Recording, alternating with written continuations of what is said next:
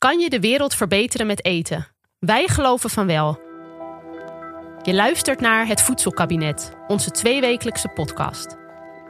Wij zijn Helen Kranstauber en Samuel Levy. En samen stonden we aan de wieg van de Youth Food Movement. We richten het Food Film Festival op en begonnen ons campagnebureau Food Cabinet. Hiermee voeren wij al acht jaar lang campagnes voor gezonder, eerlijker en duurzamer eten. Nu gaan we met een microfoon in de hand goed eten van de vuilnisbak redden, oogsten we onze maaltijd in een voedselbos en gaan we achter de marketeers aan die onze kinderen verleiden tot ongezonde keuzes. Wij laten zien dat het echt anders kan.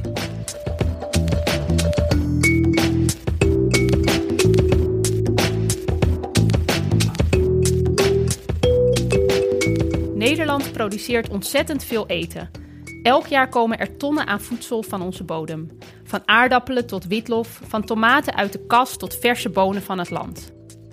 Toen door de coronamaatregelen de grenzen werden gesloten en de vliegtuigen aan de grond bleven en wij ons in Nederland massaal druk maakten over onze geplande zomervakantie, vreesden de boeren in Europa voor iets heel anders. Namelijk het wegvallen van een vaak niet zo zichtbare, maar ontzettend belangrijke schakel in onze voedselproductie: de seizoensarbeiders. Want voor het zaaien, wieden en oogsten van al ons voedsel zijn zij onmisbaar. In de drukste maanden op de boerenkalender komen deze arbeiders massaal naar Nederland, omdat er hier nog maar weinig mensen te porren zijn voor dit fysiek zware en monotone werk.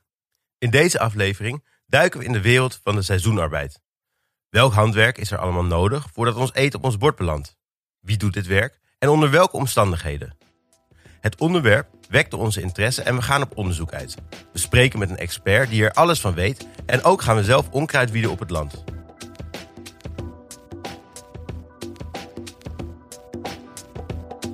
Nou een raar bijeffect van corona. Ik bedoel, absoluut heel veel bijeffecten natuurlijk. Maar uh, is dat afgelopen tijd heel veel berichten zijn geweest in de media... die ik ook een beetje heb gevolgd... over uh, het tekort aan arbeiders in Nederland.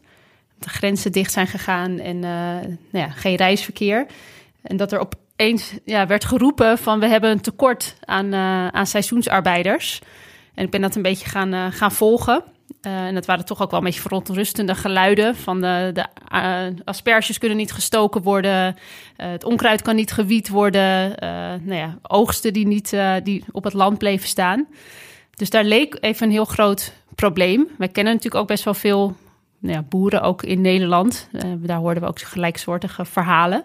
Ja. Um, en ook niet alleen in Nederland. Want inderdaad, je zegt, dit bericht in de krant ging inderdaad ook over...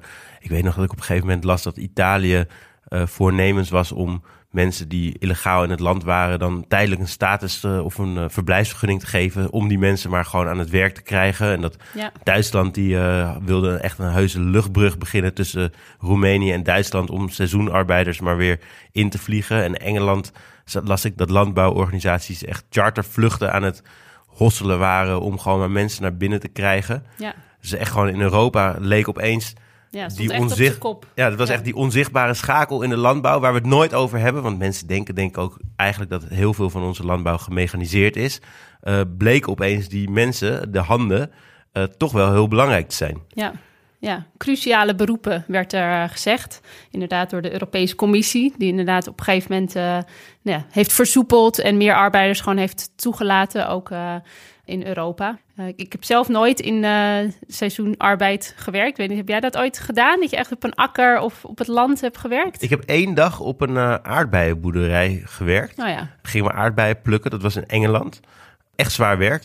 Eerst dacht ik nog, ach, gezellig. En ik had af en toe een aardbeidje. Was niet helemaal de bedoeling, maar ik was daar te gast. Dus ik, ik hoefde niet zoals de andere arbeiders ook keihard te werken. Want er werd niet echt op gelet. Maar ik ging wel een dag meewerken.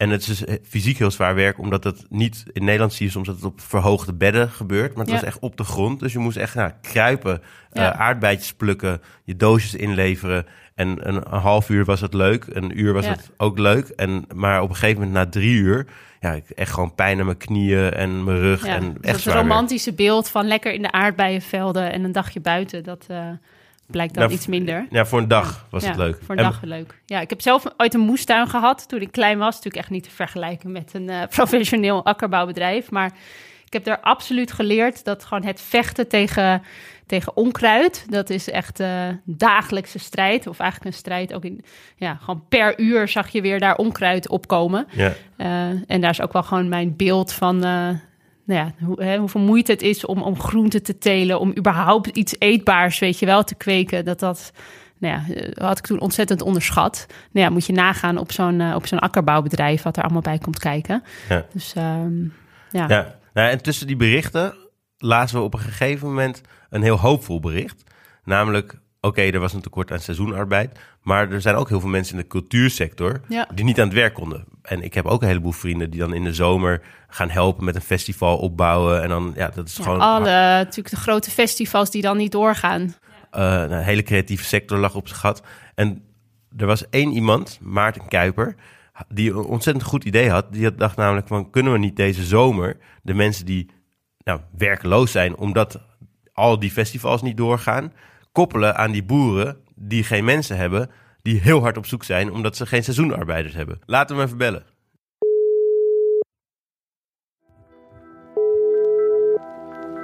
Met Maarten hier. Hoi. Ja, wat nog leuk is om te vertellen, is dat uh, Maarten, die op Instagram te vinden is onder de naam Food Chain Traveler, anderhalf jaar geleden zijn de baan heeft opgezegd. Uh, en toen is gaan werken in, allemaal verschillende plekken in de, in de voedselketen. Dus hij is eigenlijk ook een uh, seizoenarbeider en weet er dus ontzettend veel van af. en we gaan hem even vragen hoe het gaat met het, met het initiatief. Het gaat best wel goed eigenlijk. Um, we zijn begonnen bij één boer en acht seizoenarbeiders. En inmiddels zijn we met zes boeren bezig. En ik geloof een stuk of dertig seizoenarbeiders. Oké. Okay. En het is best wel aan het groeien. We worden veel gezien en gewaardeerd. veel aanmeldingen van potentiële seizoenarbeiders. En de boeren zijn nog een beetje afwachtend. Dus ja. daar moeten we nu heel hard aan werken. En hoe komt dat, dat ze zo afwachtend zijn? Ja, het is een ongelooflijk drukke periode nu. Um, dat speelt mee. Ze willen eigenlijk gewoon het liefst nog steeds zo efficiënt mogelijk werken. Um, gaandeweg komen er ook wel weer steeds meer mensen uit Oost-Europa weer hierheen. Hun vaste medewerkers. En het is nu heel erg droog. Uh, wat betekent onder andere dat er gewoon minder onkruid opkomt. Dus is er minder werk voor ons te doen. Ja, ja. Nou ja, ik wilde zelf heel graag een dagje mee gaan lopen. Uh, ook als seizoenarbeider en kijken hoe het er daaraan toe gaat. Is er nog een boer in jullie netwerk waar, uh, waar ik naartoe kan? Uh, ja, ja, ja, ik denk dan kan je misschien wel naar Leonard. daar, dat is de eerste boer met wie wij zijn gaan samenwerken. Dat is een biodynamische akkerbouwer net onder Dordrecht. Okay. Uh, en die kan maar heel goed uitleggen ook uh, met wie hij normaal werkt en uh, wat voor werk er nu te doen is. Ja, en hij heeft ook jullie seizoenarbeiders op het land werken dan nu? Ja, ik ja. heb daar bij hem ook op een, een, een wietbed op de akker gelegen, onkruidwieden. Dat klinkt wel chill man, op een wietbed liggen. Lekker jointjes roken. Ga het maar doen Samuel, dan, dan kom je erachter hoe chill dat is. Oké, okay, nou ik ga, ik ga het onderzoeken en dankjewel. Ik ga naar Leonard toe. Ja, ik ben heel benieuwd. hey, dankjewel Maarten. Joe. Later. Fijne dag nog. Hoi hoi. Hoi.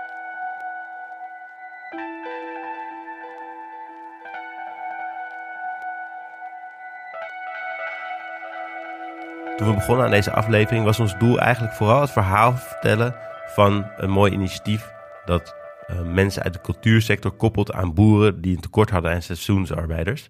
Um, en terwijl we bezig zijn, hebben we steeds meer nieuwsberichten gezien die eigenlijk zeggen dat die leefomstandigheden van die seizoensarbeiders um, niet altijd even goed zijn. Er waren berichten over corona-uitbraken in huizen waar die mensen woonden. En het heeft bij ons echt wel allerlei nieuwe vragen doen opspelen. En daar komen we later ook nog wel even op terug. Maar eerst gaat Helen naar boer Leonard. Ja, ik sta hier op een akker en ik ga uh, Leonard ontmoeten. De, de boer die ik vandaag uh, ga spreken. Hey Leonard. Welkom. Leonard die runt samen met zijn familie een biodynamisch akkerbouwbedrijf. Waar ze witlof, radijs, tuinkers en shallotjes onder andere telen. Um, en hij gaat Helen een rondleiding geven over dat bedrijf. We lopen hier op een stukje grasklaver. En dat is in de biolandbouw een, een rustgewas. Dit soort, de klaver brengt stikstof in de grond. De, de grasklaver wordt, wordt eigenlijk gemaaid en afgeleverd aan bioboeren. Wij werken in een gesloten kringloop. Dat wil zeggen dat onze grasklaver van dit perceel naar een, uh, een andere soort veehouderij gaat. En in ruil daarvoor krijgen we dus mest. En dit klaverveld dat mag dus lekker gewoon uh, nou ja, wilderig groeien. Dat laat je gewoon met rust. Ja, ja, dat wordt om de twee maanden gemaaid in de zomer. Als er genoeg regen valt. Ja, want het is nu inderdaad echt het is super droog op het land. Is het, is het nu een heel droog voorjaar vergeleken met andere, andere jaren? Ja, ik denk dat dit een van de droogste voorjaren ooit is voor ons. En ook een van de zonnigste voorjaren. Ja. En voor alle planten die willen beginnen met groeien is er toch wel flink water nodig. Ja. ja. ja. En jij vertelde net, want jullie hebben een biologisch, uh, biologisch bedrijf. Ja, biologisch dynamisch. Biologisch dynamisch. Kan je daar iets meer over vertellen? Want jij werkt samen met jouw ouders en, jouw en jouw broer. Ja, dus biologisch dynamisch. En biologisch houdt in dat wij geen kunstmest gebruiken. We spuiten niet. Dus je ziet onze buren uh, iedere avond eigenlijk met een sproeikar over het land gaan. Tegen schimmels, tegen ziekten, tegen luizen. Uh, en wij proberen dat op een natuurlijke manier op te lossen.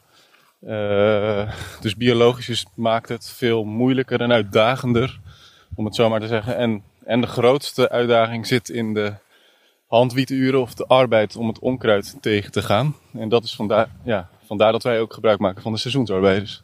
Ja, precies. Want normaal wordt dat, dat dus weggespoten dan, uh, het onkruid. En jullie doen het allemaal handmatig? Mm, zoveel mogelijk doen we machinaal. Dus je ziet hier, uh, we lopen hier over een stukje tuinkers. je ziet dat de tuinkers met GPS is gezaaid, dus op hele rechte rijtjes. En daardoor zijn wij eigenlijk, kunnen wij heel dicht bij de planten zelf schoffelen. Dus hier zitten heel veel schoffeluren in, maar dat is één machine en één chauffeur. Maar de onkruiden die in de rij van hier de tuinkers groeien, die moeten er eigenlijk handmatig uitgehaald worden. Ja, we lopen in, het ziet er inderdaad heel netjes uit. Ik doe heel voorzichtig om niet uh, de plantjes te vertrappen. Je kan er zo precies netjes doorheen, uh, doorheen lopen door de rijen. En dit, is dit dan, ik zie hier wel onkruid. Dit is een distel, dat is voor een bioboer een kleine ramp. een distel snijden nou, op een seizoen misschien 10, 12 keer af en hij blijft terugkomen. Dat is het meest hardnekkige van, alle, van al het onkruid. Wortelonkruid. En een wortelonkruid, uh, als je de wortel afsnijdt, komt, ja, blijft terugkomen. Zaadonkruid, dat heb je één keer per seizoen. En dat uh, is dus één keer weghalen en het komt nooit meer terug. Jo Helen, even tussendoor hè. Wat is eigenlijk het probleem met het onkruid? Ja, nou je moet je voorstellen dus dat die akkers, die zien er nu nog allemaal heel kaal uit. Maar daarop staan allemaal hele kleine plantjes. En die zijn nu echt uh, ja, aan het vechten voor hun leven. Dus water is daarin heel belangrijk. Uh, maar ook natuurlijk zonlicht. Uh, planten die vechten continu om licht, om te kunnen groeien. en dat is eigenlijk waar het gevecht om gaat. Daarom is, moet dat onkruid ook weg uit die, uit die akkers. Want als het onkruid heel groot wordt, vormen ze ook meer blad. en ja, brengen ze eigenlijk schaduw op de eetbare gewassen die de boer heel graag wil. Dus dat is een continue strijd die geleverd wordt. Um, en daarnaast uh, noemde Leonard ook, zij zijn biologisch dynamisch. En dat betekent ook dat zij niet met hele zware uh, machines over het land rijden. Um, en dat er dus meer handwerk uh, ja, in moet om, om al dat onkruid weg te halen. Wat normaal gesproken met een machine ook gedaan kan worden. En er gaat dus nou ja, heel veel, toch wel handarbeid dan nog in het, echt in het hele proces hier op het, op het bedrijf. Hoe doen jullie dat normaal gesproken? Uh, normaal gesproken hebben wij seizoensarbeiders, Polen of Roemenen. Uh, en dit jaar was het eigenlijk door corona even onzeker of ze wel of niet zouden komen. Uh, en nou ja, nu blijken er genoeg beschikbaar te zijn, maar wij zijn eigenlijk heel tevreden over de pilot met de seizoensarbeiders. Dus daar gaan we een tijdje mee verder. Ja. ja. En dat zijn mensen die dan eigenlijk nog nooit eerder op, op een boerenbedrijf hebben gemerkt, denk ik. Merk je dat ook? Uh, dat merk ik wel, maar het zijn wel mensen die van het buitenleven houden. Ze komen veel uit festivals en de horeca. En dus vinden ze buitenwerken ook heel lekker. Ja, ja. ja. ja. Hey, jij noemde net al van normaal zijn onze seizoensarbeiders komen uit uh, Polen en uh, Roemenië. Is dat, is dat altijd zo geweest? En is het eigenlijk voor, voor de hele agrarische sector zo? Dat daar heel veel op ja, die arbeidskracht eigenlijk wordt, wordt gebouwd? Ik denk de laatste twintig jaar wel. Uh, daarvoor liep mijn opa hier met, uh, ja, 40 jaar geleden met andere werknemers zelf te hakken. Hakken is het onkruid uit, uh, uit de grond halen. Maar de laatste 20 jaar wel wat we zien is dat ja, Nederlanders niet per se dit werk altijd willen doen. Soms ook wat minder beschikbaar zijn. Dus wij zoeken mensen die ja, van half acht tot half vijf een week kunnen maken, om het zo maar te zeggen.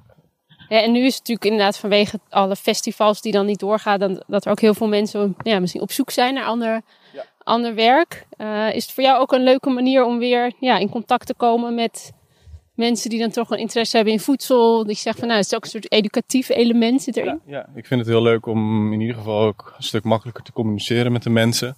De sfeer in de groep is heel goed. Mensen doen het niet tegen hun zin. Eh, ik denk dat de Polen en Roemenen die komen hier echt om uren te maken, om te werken. Ja, en de seizoensarbeiders zien dit, mooi, zien dit misschien meer als een mooi eh, uitje of in ieder geval een aantal weken eh, de coronatijd overbruggen. Dus de insteek is wel heel anders. Ik zie hier hele andere plantjes volgens mij. Eh, rode mosterd. En die is eh, eigenlijk bestemd voor restaurants. Er komt een bloemetje in. En wij vangen de zaadjes op eigenlijk. Ja. ja. Het ziet er heel mooi uit. Gezaaid in een, eh, in een klein bakje.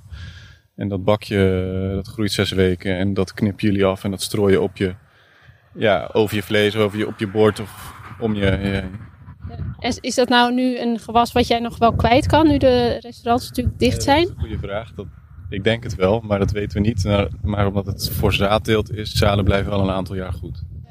Hey, en wat, eh, misschien dat je daar eh, niks over wil zeggen hoor, maar een beetje een indicatie van, eh, nou ja, wat verdien je eigenlijk als seizoensarbeider in, eh, in zo'n seizoen? Eh, oh, ik durf wel te vertellen wat wij betalen. Wat zij specifiek overhouden, dat weet ik minder goed. Want wij hebben geen huisvesting op ons bedrijf. We werken met uitzendbureaus. En de mensen kosten bij ons tussen de 20 en 25 euro per uur. Ja, wat zij onderaan de streep overhouden, dat durf ik niet zo goed te zeggen. Maar daar gaat huisvesting vanaf, het vervoer wat we hier naartoe, naar ons bedrijf hebben, al dat soort zaken ook. Het gat bruto netto is in Nederland ook best wel groot. Ja, dus van die 20 euro denk ik dat er niet zo heel veel overblijft. Het uitzendbureau verdient er geld aan. Ze houden vervolgens ook nog eens geld in eh, voor accommodatie en transport. Die mensen zijn ver weg van huis, ver verwijderd van hun vrienden en familie. En het geeft te denken, wat is de positie van die mensen hier in Nederland? We spreken ze ook nog even met Anneloes, een seizoensarbeider die hier via Maarten op het bedrijf aan het werk is.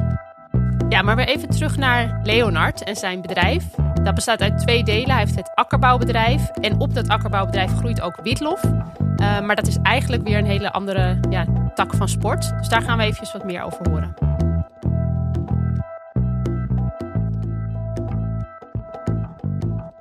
Zijn gespecialiseerd in witlof, dus eh, mijn vader is denk ik al ruim 30 jaar biologisch. En dat heeft hij via een bev- bevriende tuinder is hij biologisch geworden. Ehm, en dat had er vooral mee te maken dat de witloftrekkerij, zoals dat heet, waarin je witlof in een donkere cel laat groeien, van pen tot krop, eh, zijn dat bijna fabrieken geworden, zeg maar. De capaciteit is enorm groot, dus die produceren om het produceren en die hebben een lage prijs. En bij biologisch eh, mislukt er echt veel meer. Maar je wordt daar wel door de prijs voor gecompenseerd. En eh, zowel voor de boerderij als voor de trekkerij betekent dat eigenlijk dat je iets meer groene vingers moet hebben. Als je biologisch boert, je moet dingen meer op het juiste moment doen. Kijken naar, eh, soms zelfs naar de maanstand. Als er een supermaan is, is de kiemkracht van de zaden in de grond veel groter. Je bent eigenlijk altijd 10, 14 dagen vooruit aan het kijken naar het weerbericht. We zijn mega afhankelijk van het weer. Ja. Zodra het hier eh, een week regent, betekent dat wij soms een week tot twee weken niet in het land kunnen werken. Maar dat onkruid groeit in dezelfde periode wel door. Dus dat zijn allemaal, ja, dat zijn spannendere dingen. Ja, ja. Ik wilde inderdaad vragen van waar komt dan die liefde voor witlof? Waarvoor specifiek witlof? Maar dat heeft dan te maken met dat het eigenlijk gewoon een heel uitdagend gewas is. Dat er gewoon veel aan te doen Oh, ik denk, valt. Jaar geleden zijn, is mijn opa gestopt met koeien. En eh, toen zijn ze op zoek gegaan naar nieuwe gewassen, nieuwe teelten. Ze hebben asperges geprobeerd. En witlof eh, hebben ze ergens gezien. Toen hebben ze een koeienstal omgebouwd naar een mini witloftrekkerij, om het zo maar te zeggen. En vanuit daaruit zijn ze verder gaan eh, pionieren, om het zo maar te zeggen. Ja. En de teelt beviel wel goed. En, eh, en dat hebben we nu wel een stukje geprofessionaliseerd. Ja, ja. Hey, en wat is, komt hier dan aan seizoensarbeid van pas? Want ik zie hier nu vooral, het is eigenlijk heel kaal. Ja. Eh, en het is inderdaad net bewaterd. Maar Ja. Ik zie nog niet heel veel. Wat, uh, wat moeten de seizoensarbeiders hier doen? Ja, dus de witlof uh, gaat hier binnen, hopelijk binnen vier dagen boven de grond staan. Maar tegelijkertijd staat het onkruid ook boven de grond. dan gaat er geschoffeld worden en dan gaat de seizoensarbeider, dat kunnen we zo wel zien, op een wietbed hangen ze eigenlijk net boven de witlof en kunnen ze met een superklein mesje alle kleine onkruidjes tussen de witlof uithalen. Helen, ik hoor je nu een paar keer de term wietbed en ik kan me daar echt als Amsterdammer van alles bij voorstellen. Nou, het is iets heel anders dan je denkt. Het is een soort, het is een soort maanlander op, op vier wielen. Uh, eigenlijk een soort hele grote massagetafel, dacht ik. Alleen dan veel minder relaxed. En daar lig je dus uh, ja, op je buik, lig je daarop met je gezicht uh, naar beneden, naar de grond toe. Omdat je natuurlijk moet kijken naar de grond onder je, want je moet die plantjes uh, weghalen. En dat ding dat rijdt echt ontzettend langzaam. Dus je gaat als op een slakkengang over, dat, uh, over die akker. Um, ja, en daar liggen dan een aantal mensen op. En die, ja, die plukken zo dat onkruid weg. Het is een soort van schuivend bed, ja. waardoor je niet ja. zelf hoeft te kruipen. Ja. Zonder het comfort van een bed. En is je, hoofd, dan krijgt die steun of is het een hele goede training voor je nek? Nee, ik denk dat het zeker ook wel een goede training is voor je nek. Ja. En onder de brandende zon. Dus moi. Niet zo relaxed als het klinkt. Het gewoon zoveel bij kijken. Terwijl volgende keer als je een witlof uit de winkel pakt, oh, dan ja, uh, ja, je even nadenkt van, ah ja, wat voor arbeid is hier allemaal in gaan. En ook gewoon de spanning inderdaad. Van, uh, komen ze goed op? Gaan ze goed groeien? Want het zijn nu nog echt uh, mini, mini, mini babyplantjes. Ja.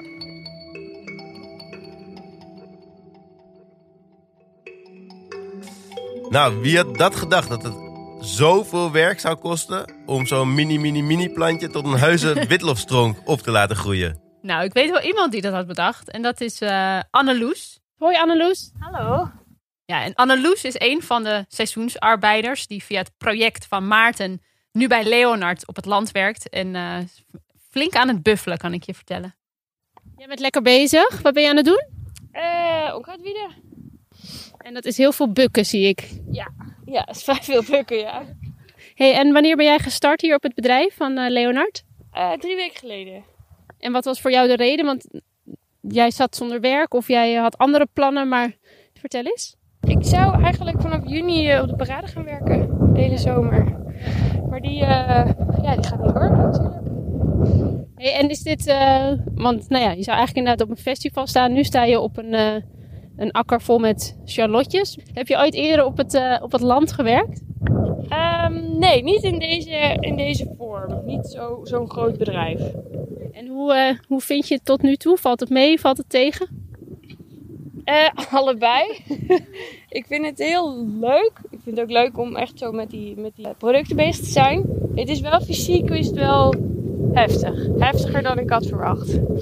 Ja, ik sta dan nu vanwege nou ja, corona ook niet meer naar de sportschool. Dus ik sta nu dan op zolder en zo mijn squats te doen. Maar jij staat hier gewoon op de akker, sta je gewoon te squatten. Dus het is zeker lichamelijk wel, wel, een, wel uitputtingsslag, denk ik. Hey, kan je het andere mensen aanraden om dit werk te gaan doen zoals jij dat nu doet? Um, als je het fysiek kan hebben, ja, zeker. Ja, het is gewoon heel leuk om een keer perspectief te zien van wat het inhoudt en, en wat um, biologisch dan ook inhoudt en waarom het duur is. Want je kan één keer over die charlotjes rijden met um, weet ik veel wat qua, qua bestrijdingsmiddelen. Of je laat er vijf, zes keer mensen overheen lopen. En er zit echt wel uh, een heel groot verschil in. En dat moet natuurlijk allemaal betaald worden. Dus dan snap je ook wel waarom het, waarom het duur is in de winkel. Ja, ja het gaat gewoon heel veel mensenwerk gaat erin zitten. En jullie baas, Leonard, die heeft natuurlijk ook gesproken. Is hij een beetje blij met jullie? Uh, ja, volgens mij wel. Ik mocht het nu toe iedere week terugkomen. dus daar ga ik dan van, vanuit.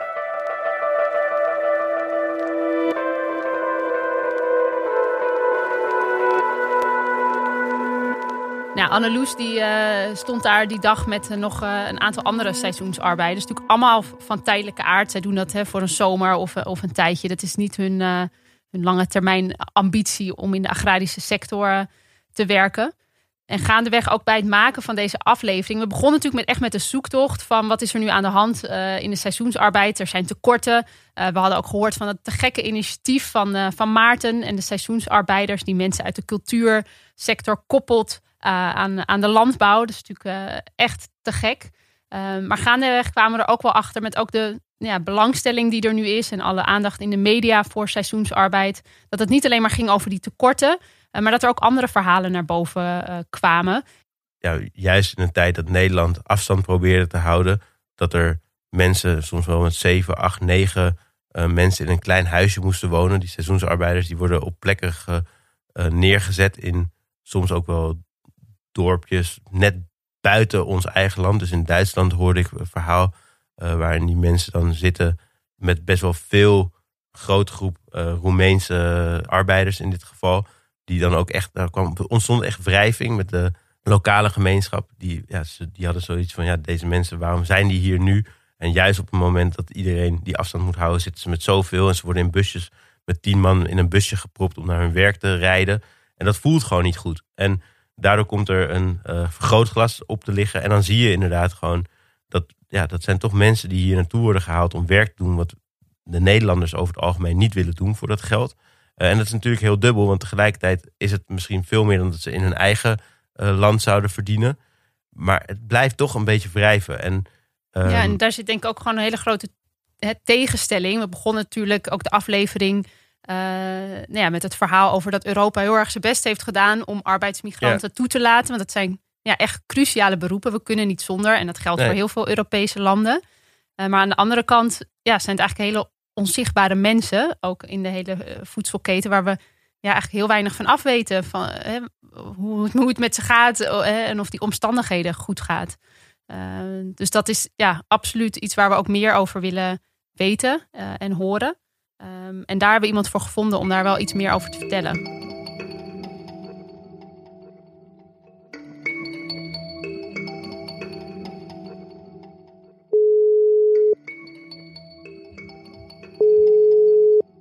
Hans Koerst. Goedemorgen Hans, je spreekt met uh, Helen en Samuel van uh, de podcast Het Voedselkabinet. Hallo. Fijn dat we jou even mogen bellen. We bellen met Hans Koelhorst. Hij is beleidsspecialist bij de Land- en Tuinbouworganisatie. En hij weet veel meer over de positie van de seizoenarbeider in Nederland. Nou ja, kijk, waar wij, waar wij onze werkgevers altijd op wijzen is uh, dat wij uh, zeggen van hè, probeer uh, arbeidsmigranten zoveel mogelijk in eigen diensten te nemen. Ehm, nou, daarnaast hebben wij gezegd van uh, huisvesting is, is, een, belangrijk, is belangrijk. Hè, voor, uh, vooral als je mensen natuurlijk vanuit het buitenland hier naartoe haalt. Uh, en huisvesting moet van voldoende kwaliteit zijn. Nou, we hebben sinds voor begin vorig jaar hebben um, ook een eigen keurmerk ontwikkeld samen met de vakbonden. Het keurmerk Flexwonen. Um, en dat is een belangrijke basis, zeg maar eventjes, voor kwaliteit van huisvesting. Als je zegt huisvesting op, op het bedrijf, dan zijn dat vaak staakcaravans of caravans waar mensen in wonen. Dat is een beeld dat ik echt ga bestrijden, want dat is, natuurlijk, dat is echt onzin. Ja. Uh, want dat is echt niet zo. Want als ik met werkgevers spreek, uh, en de werkgever zegt van, uh, ik wil zeg maar um, een medewerker uit Polen of uit Roemenië of Bulgarije hier naartoe halen. Dan zegt die meneer of mevrouw uit Polen of Bulgarije of Roemenië, ah, uh, wat, is, wat voor werk moet ik doen? kunt u mij daar een beeld van geven? wat, wat verdien ik? En nou, daarvoor hebben we CO's afgesproken met de vakbonden, ook als de agrarische sector. Ja. Dus die, zeggen, die zijn leidend. hoe is de huisvesting geregeld? hoe ziet die eruit? Uh, en B, ook, um, um, nou, wat, belangrijk, wat ook vaak belangrijk is, dat arbeidsmigranten zeggen: ja, hoe, hoe is de zorg geregeld in Nederland? Ja. Uh, qua zorgverzekering. Hè? Geldt een verzekering die ik heb in mijn thuisland, of moet ik juist zeg maar, een, een verzekering afsluiten als ik hier werk? Ja. Uh, of kan de werkgever daar behulpzaam zijn? Er zijn eigenlijk, zie je, toch een soort, ook een, daar een enorme kanteling in. En dat een, dat arbeidsmigranten natuurlijk steeds kritischer worden uh, op, het, op het, uh, nou ja, het arbeidsvoorwaardenpakket wat wordt aangeboden. Ja. En, en echt een caravan, zo ongetwijfeld zal daar links en rechts altijd een caravan ergens staan. Maar dat is een beeld wat al echt uh, al jaren achter ons ligt. Wie ziet er toe zeg maar, op het handhaven van de cao's en regels rondom huisvesting? Nou, in principe kijkt, uh, het, uh, kijken vakbonden natuurlijk mee. Hè, want de werknemers kunnen zich natuurlijk melden bij vakbonden. Ja. Uh, hè, omdat de vakbonden zijn natuurlijk zeg maar, de contractpartijen bij het afsluiten van de CO. Dus die kunnen daarin meekijken. Die krijgen natuurlijk ook meldingen links en rechts. Die gaan daar ook, hè, gaan daar ook mee aan de slag. Melden dat ook bij ons. Hè, om dat ook te kijken van ja, wat, wat vindt er dan precies plaats. Maar ook de inspectie sociale zaken kijkt natuurlijk van ja, wat, wat, wat gebeurt er nou in die sector. Ehm, en eh, ja, hoe gaat het rondom zeg maar, betaling? Eh, aan wetge- voldoet dat aan wetgeving en ook zijn worden CO's er wel toegepast?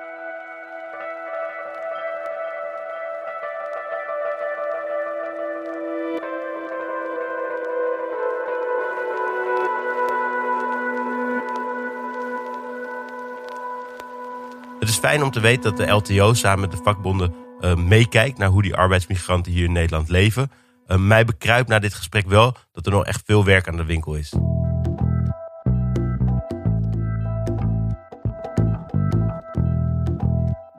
Nou, de conclusie van deze aflevering is in ieder geval dat volgens mij de grootste nood uh, aan het tekort aan seizoensarbeiders in de, in de agrarische sector, dat die is opgelost. Uh, er mogen gewoon mensen van buiten Nederland hier naartoe komen om, om te werken.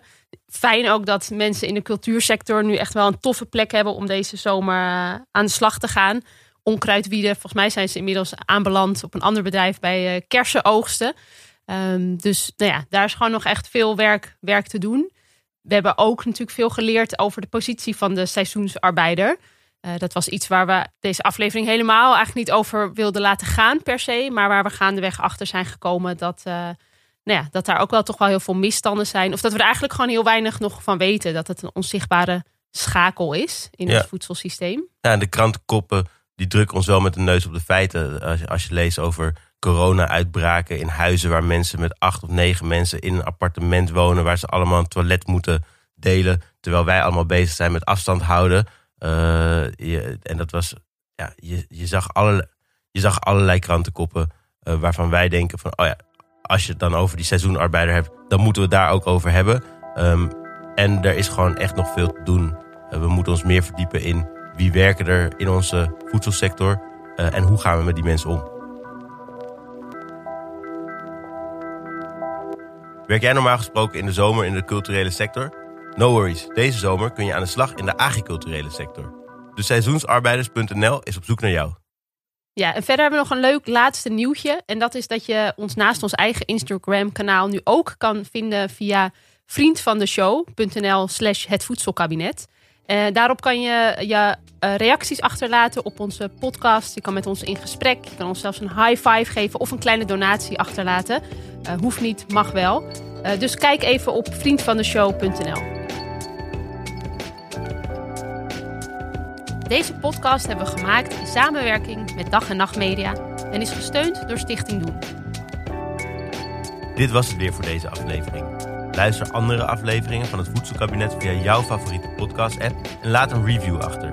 Zo kunnen andere luisteraars de podcast ook weer gemakkelijk vinden. Dus ga naar de website, volg ons op social media, het Voedselkabinet, en dan hoor je ons weer over twee weken.